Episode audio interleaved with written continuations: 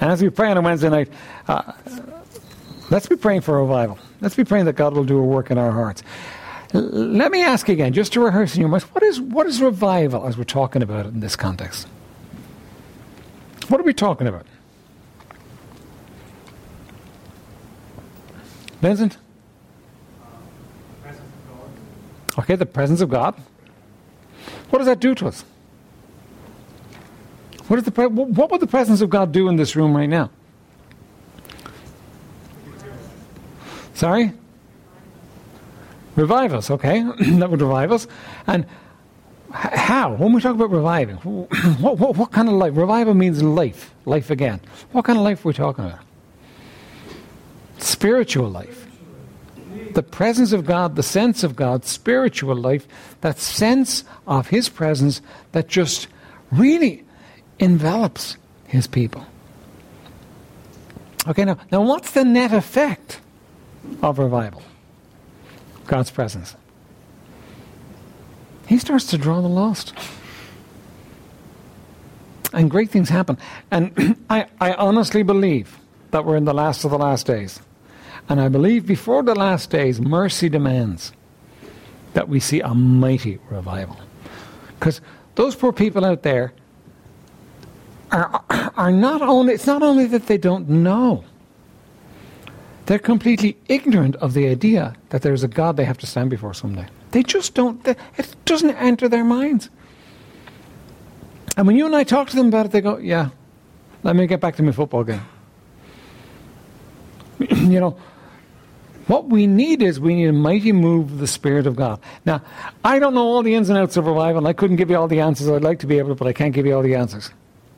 But I do know this that in every revival that's ever happened, prayer has been a part of it. The people of God crying out to God for it has been a part of it. And you know, we need to cry out to Him. We need to recognize in ourselves there's a deadness. For the lost, there's an absolute blindness. Lord, we need you to do something because we can't. We need to cry out for him, to him for revival. Let me read you just this is a short account of the um, uh, Welsh revival. It was 1904. This is the nation of Wales. The nation had drifted far from God. The spiritual conditions were low indeed. Now, Wales is called the land of revivals because in 200 year period they, they, they say that Wales had a touch of revival somewhere every seven years. So these were people, the people in Wales were people that knew about revival. They had seen, who's from, who's from Wales again? You're from Wales, all right? The land of revival. That, that, that's what it is, right? Okay? every, every few years there would be a touch from heaven. So these people knew what they were looking for. But things had gone very low. Now, we kind of think that if revival happened, things will go very high and stay very high, but that's not what happens. What happens is revival lifts everything and then things settle down again, the tide goes out again. And the need for the church and the, the, the, the history of the church demands that another revival come along.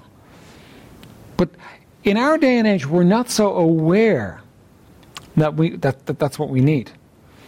And so we're not looking to God for it. uh, church attendance was poor, and sin abounded on every side. Suddenly, like an unexpected tornado, the Spirit of God swept over the land. The churches were crowded so that multitudes were unable to get in. Meetings, meetings lasted from 10 in the morning until 12 at night. Three definite services were held each day. Evan Roberts was the human instrument, but there was very little preaching. Singing, testimony, and prayer were the chief features. There were no hymn books. They had learnt the hymns in childhood, no choir for everybody sang, no collection, and no advertising. Nothing had ever come over Wales with such a far reaching result. Infidels were converted, drunkards, thieves, uh, and gamblers saved. And by the way, what happens is, in a time of revival, you see miracles. I mean, every salvation is a miracle. But you see miracles where people's lives just get turned upside down. Leighton Kelly is the product of revival. What happened was God moved, God touched him, and God grabbed him and draw, drew him in. And he was in no place to, to be looking for God, but God did something then. And that's what God does. God takes and he draws people in a time of revival that actually, uh, people that wouldn't darken the doors of a church, but they get drawn in. Um, and gamblers saved, and thousands reclaimed their respectability. Confessions of awful sins were heard on every side. Old debts were paid. The theatre had to leave for want of, uh, for want of patronage. Mules in the coal mine refused to work, being unused to kindness. And the story goes that the mules in the coal mines were used to being sworn at. Right? And the guys got saved, and they weren't swearing anymore. So they couldn't get the mules to actually do what they were supposed to do because they wouldn't swear at them. Right? In five weeks, 20,000 joined the churches. As that revival ran its course, 200,000 people got saved in a land of a million people. Right? so 20% of the population got saved. Now, if we saw 20% of, of Tallaght get saved, you know how many people that would be? That's just Tallaght now. And we, we represent much greater than, than uh, Tallaght. 20,000 20,000 people would get saved. We'd have churches all over Tallaght. It would just explode. D- Dublin is a uh, one and a quarter million. There would be maybe a quarter of a million people get saved. Now, and this is in a short space. This, this, this revival burned for a year, effectively. That's what we need. You know, everybody's not going to get saved, but you know what? When God moves, it gets very, it gets very easy to get saved and very hard to resist. We've got family, we've got friends, we've got neighbors, we've got workmates, we've got people we go to school with, and everything else. Listen, you know what we need?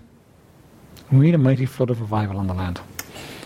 So let's be mindful of it, not just on a Wednesday night. Let's pray for during the week, Lord. Send us revival. All right, anything urgent that we need to pray, and then we'll just go straight to prayer. Anything urgent that we need to pray for? Let's pray for the men's home. The loan application is in, going back and forth with the bank at the moment, and it's looking good. But you know what? um, banks are awkward and difficult, and they have, they have all kinds of rules and regulations. But just be, be in prayer that the Lord will just smile. I think, think tomorrow morning it goes in before the board. Uh, they, have worked out the, the application. So just be in prayer that, that, that God will smile on that and that they, that will work uh, all come together, right? uh, anything else urgent that we need to pray for? Jeff? Okay. What is the operation for? A tumor. Okay. All right. Anything else urgent? Kirstine's house situation. Kirstine, you have a house.